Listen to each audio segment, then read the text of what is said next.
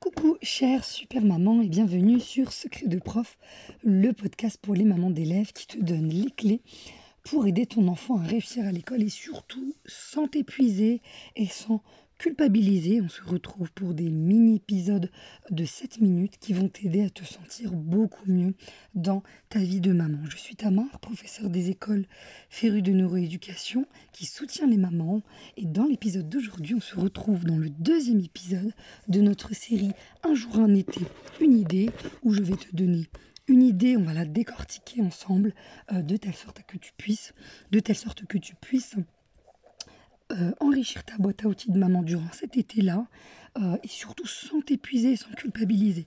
Comme je te le dis, on se parle comme je te parle comme une amie qui te veut du bien, euh, et tu as dû l'entendre, j'ai un peu une voix fatiguée. Je vous remercie d'ailleurs pour vos messages, vos gentils messages de soutien. Euh, mais comme j'ai dit, comme je l'ai dit, j'aime beaucoup le naturel, la spontanéité. Euh, personne n'est parfait et c'est important qu'on puisse échanger avec dans les hauts, dans les bas, quand on est fatigué, épuisé. Comme ça, au moins, tu te sentiras beaucoup mieux. Parce que oui, parfois on gère et parfois on galère. C'est ça la vie de maman.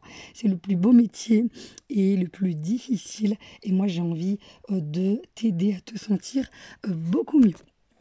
Donc dans le deuxième épisode d'aujourd'hui, on va parler du sujet épineux du cahier de vacances ou pas avant de parler du cahier de vacances, j'espère que tu as pu écouter le premier épisode de notre euh, série euh, Un jour, un été, une idée, où j'ai parlé du volet euh, planification, donc la fonction exécutive fondamentale qu'on va explorer ensemble. Tu verras que je vais te donner des clés de neuroéducation qui vont t'aider à voir au quotidien en quoi ça va t'aider en fait. Hein et euh, explorer, euh, comprendre euh, les connaissances en neuroéducation, mais de façon concrète dans ta vie de maman, ben en fait c'est ça qui va t'aider à accompagner tes enfants pour qu'ils soient épanouis, qu'ils réussissent à l'école.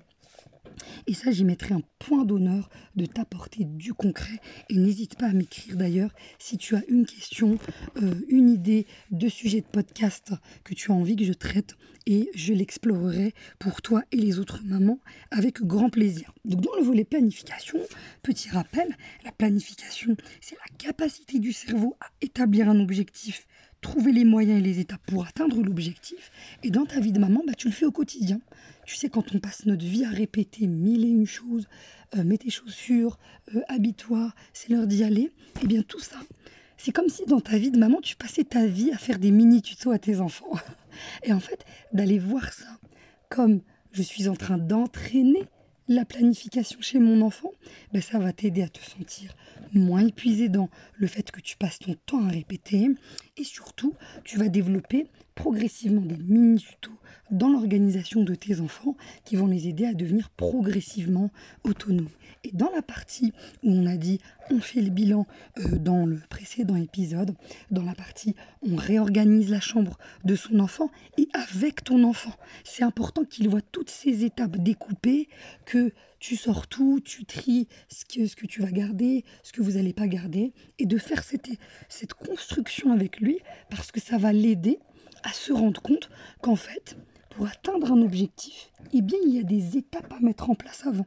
Souvent, les enfants, ils vont juste voir qu'est-ce que je dois faire, mais le comment je dois faire pour y parvenir, ben, ils n'arrivent pas encore à le développer. Et c'est le fait d'aller voir au quotidien euh, ce que toi tu fais, que tu le fasses avec lui. Je sais qu'il y a des mamans qui préfèrent ranger toute seule pour être tranquille, entre guillemets. Bah, trouve ton juste milieu. Les moments où tu as envie de ranger toute seule, ça fait du bien, ça fait partie de tes besoins, mais aussi ce besoin aussi d'aider ton enfant à voir ces étapes-là pour qu'il puisse progressivement développer euh, la planification, cette fonction exécutive fondamentale dans son quotidien.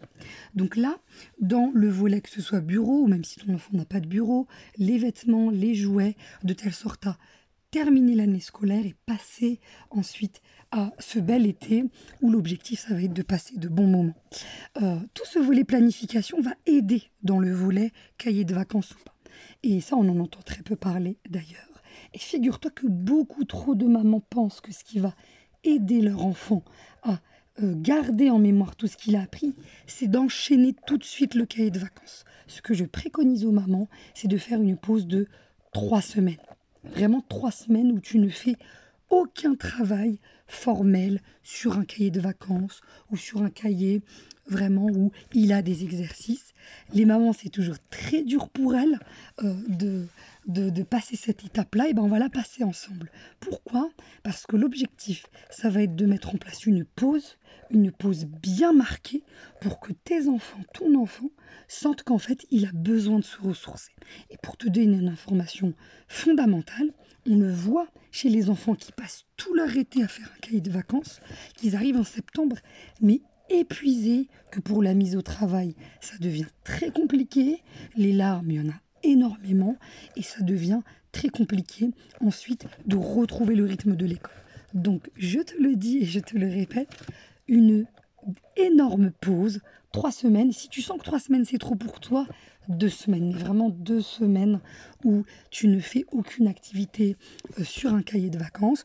Je euh, t'aiguillerai sur lequel choisir euh, en fonction des besoins de ton enfant dans le prochain épisode.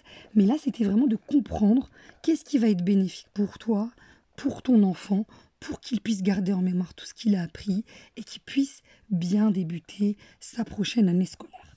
Donc, si tu arrives à tenir les trois semaines, c'est top. Si tu arrives à tenir deux semaines, c'est très bien aussi. Mais ne te dis pas qu'il aura du retard. L'inquiétude principale des mamans, euh, c'est mais comment il va faire? Il va ensuite oublier tout ce qu'il a appris Pas du tout. Notre cerveau a besoin de se ressourcer. Ne t'en fais pas tout ce qu'il a appris, ça c'est resté dans la mémoire à long terme. Ce n'est pas dans la mémoire à court terme.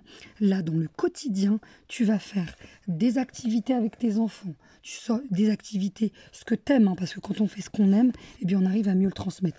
Tu sors en forêt, tu t'amuses au bord de la mer, ou bien tu vas à la bibliothèque, ou bien tout simplement tu te balades tu fais des jeux de société, vous faites ce que vous aimez faire dans votre euh, famille unique et magnifique, comme j'aime le dire. Donc là, cet épisode, c'était surtout comprendre cette nécessité de la pause. Dans le prochain épisode, je t'aide à voir quel cahier de vacances tu vas utiliser après cette pause. C'est la fin de cet épisode. Merci pour ta précieuse attention. Pense à t'abonner et à partager à une amie que tu aimerais aider. Si cet épisode t'a plu, tu peux laisser un avis sur Apple Podcast et mettre 5 étoiles sur Spotify. Prends bien soin de toi surtout et n'hésite pas à m'envoyer par mail euh, les questions, les idées que tu aimerais que je décortique et les questions que tu te poses. J'en ferai un prochain épisode de podcast. À très bientôt pour le prochain épisode.